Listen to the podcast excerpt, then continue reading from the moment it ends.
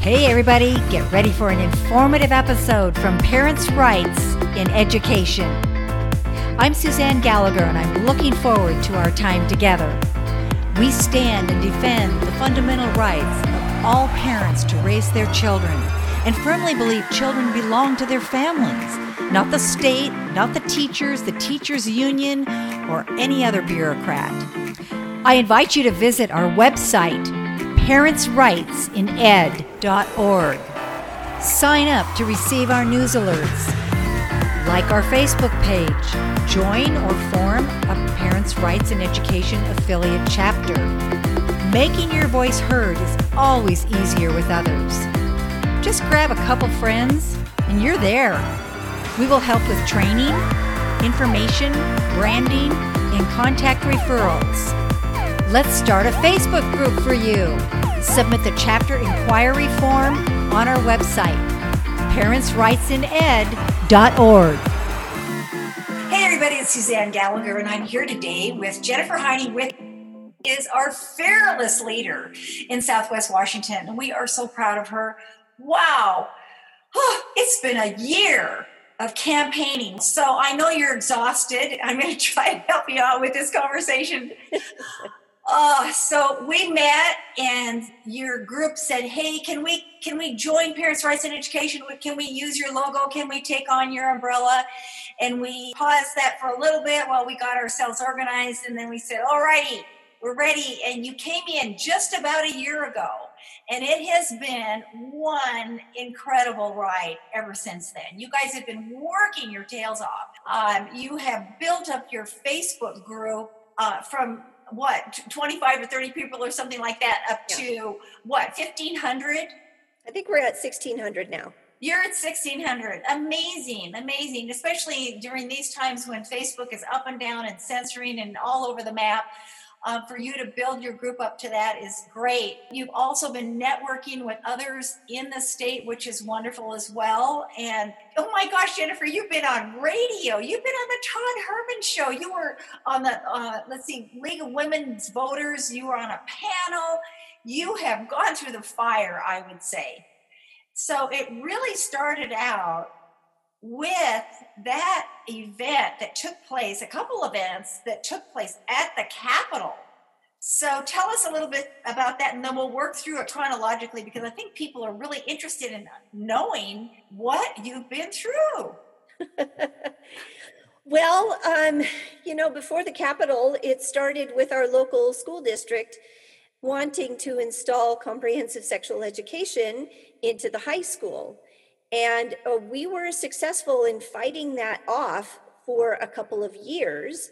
When that happened, the superintendent for Washington State came down and visited our school district. And it's kind of my conspiracy theory that that's about the time he decided he needed to go and lobby our representatives and senators for a law mandating comprehensive sexual education throughout all Washington state schools, starting in kindergarten. Wow, let me stop you right there. So you're saying that he came to observe what you were doing in your school district, which was to have a say as parents about what is taught to your children in what we call comprehensive sexuality education.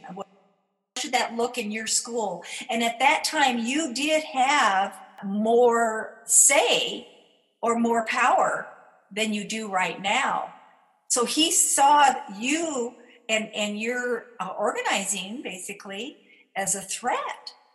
Yeah. I think he came down here because the first time that the school board was to vote on implementing comprehensive sexual education, we, with just 2 weeks, we were able to round up around 250 people who came to the school board meeting to testify against CSE and tell the board no.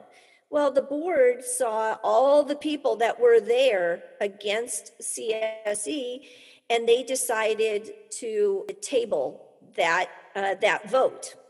And so in essence, the school district entering into the next year did not have a new CSE curriculum, and they had to piece together a curriculum based on what they had taught the previous year.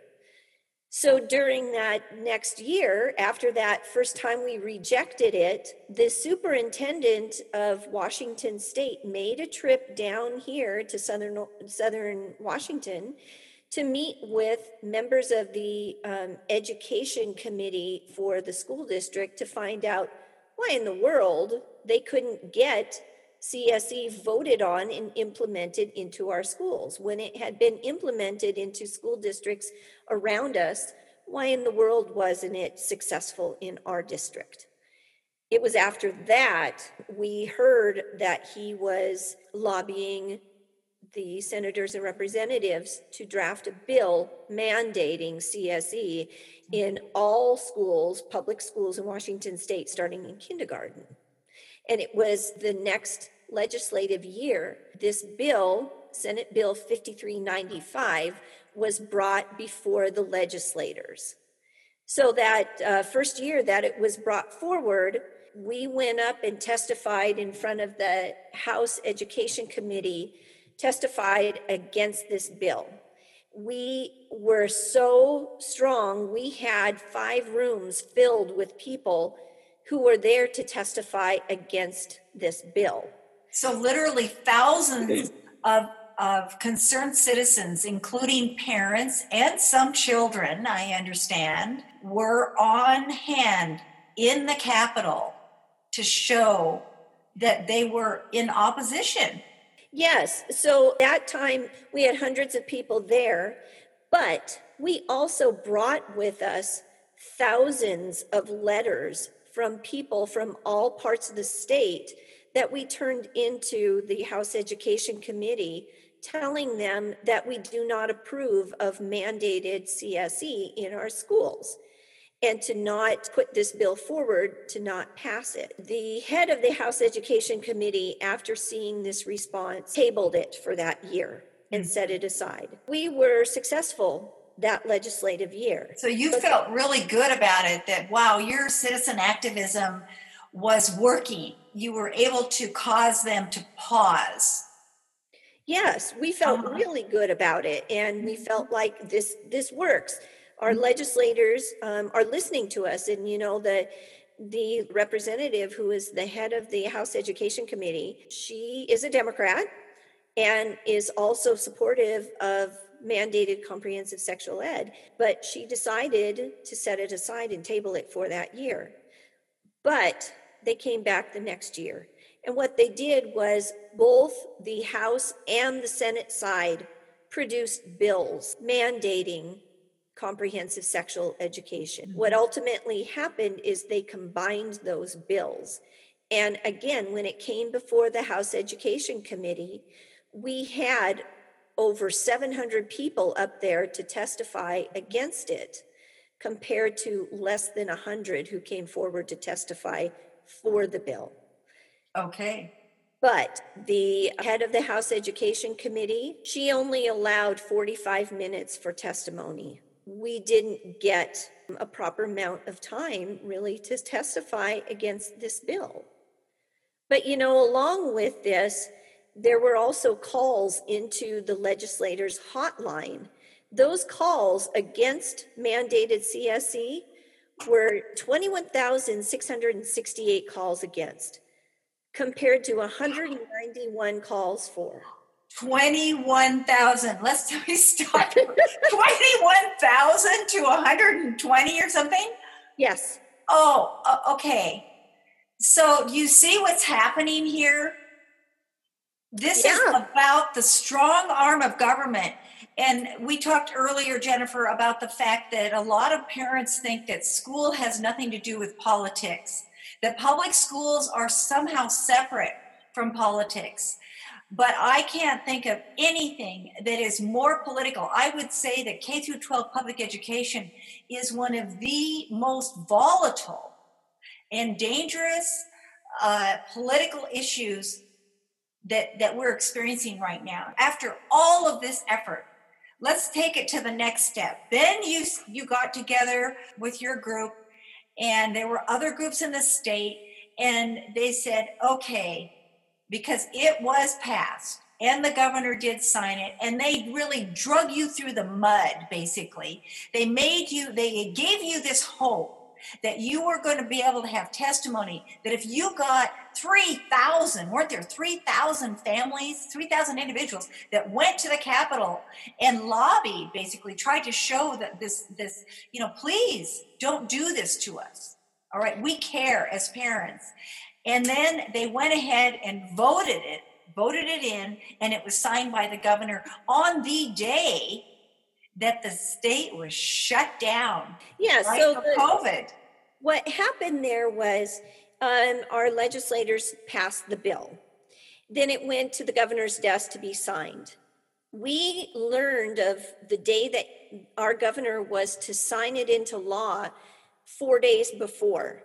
So with those 4 days, we were able to get 3,000 people to the Capitol on the day he was to sign it, to tell him to veto it. Mm-hmm. We had kids up there who went into his office offering him white flowers as a symbol of their innocence and wanting to keep that innocence.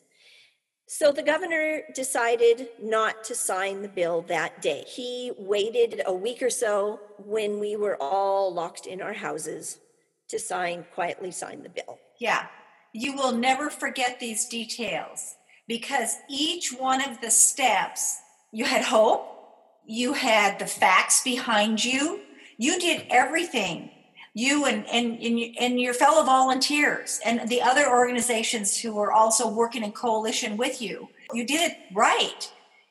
And yet the representatives in state government who have more control over what your children are learning than you do, apparently, they are fighting for that control. They are flexing their control muscles, okay, against you, knowing perfectly well this is not what parents want. And they threw you one bone, and I want to bring this out because it's the one that they do in every state legislature. And what is that bone that they threw you? What concession did they give? Well, they told us that parents could still opt out. Oh, opt out. Oh, yes, that would be true. Uh-huh. Yeah, opt out. Okay, so we've known that from day one, and it actually already is in place in most schools. You could always say, oh, well, Mrs. Heine, with you, you could just opt out, right? Sure. Yeah, we could opt out. You know, when we were in Olympia testifying, there were two girls that were there who testified about what happened in their middle school when the 3Rs curriculum was introduced. And they said, you know, after that happened, in the hallways between classes, they were getting, sexually harassed by boys who had just come out of the sex ed class. In those classes, they had been given the language to verbally abuse them and talking sexually and lewd to them. And this was happening between class. They didn't have that language before, but they certainly did after going through the 3Rs curriculum. This is what a lot of people who don't have kids in the public school system realize. These courses are taught to mixed classes. They throw everybody in together. And even if you do opt out, all the rest of your peers have been taught this content. Even if your child was not in the class, they will experience the repercussion. One of the goals of CSE is to teach young people to be comfortable having conversations about sexual issues. And the justification is, if they are comfortable talking about sex, then they are comfortable using negotiation skills, refusal skills, talking about condoms, birth control. But what educators have failed to realize is these are kids. They have the maturity level of kid, hormonal boys and girls, and they have been given very adult language. Mm-hmm. And been given permission to use this language to talk freely with each other. And, you know, I don't want to stereotype just boys, because I'm sure there's girls who get this language too and use it. In this instance, it was the boys who had been given this language and permission to talk freely about sexual issues, and they were using it to intimidate and harass the girls. Is this harassment, or is this just discussing lessons and material that were learned in class? We've been having a discussion today with Jennifer Heine-Withy, Director of Parents' Rights and Education in Southwest Washington. We'll pick this up again next time. I'm Suzanne Gallagher, and this is Parents' Rights Now. Parents' Rights and Education is a tax-deductible, nonprofit organization. We rely solely on your contributions. Help stop sexualization of our students in public schools. Together, we can do this. Please forward this to your friends. Do you know any parents who don't have any time to read lengthy emails? That's what the podcast is for. You have complete control over your access to this information. And you can share it. Share. Please send it to your friends and invite them to subscribe to Parents' Rights Now. Don't forget to register for the Northwest Safe Schools Summit, featuring Walt Heyer, Heidi St. John, Bernadette Broyles, Esquire, and Rebecca Friedrichs. Check out events on our website. See you next time to learn more about Parents' Rights Now.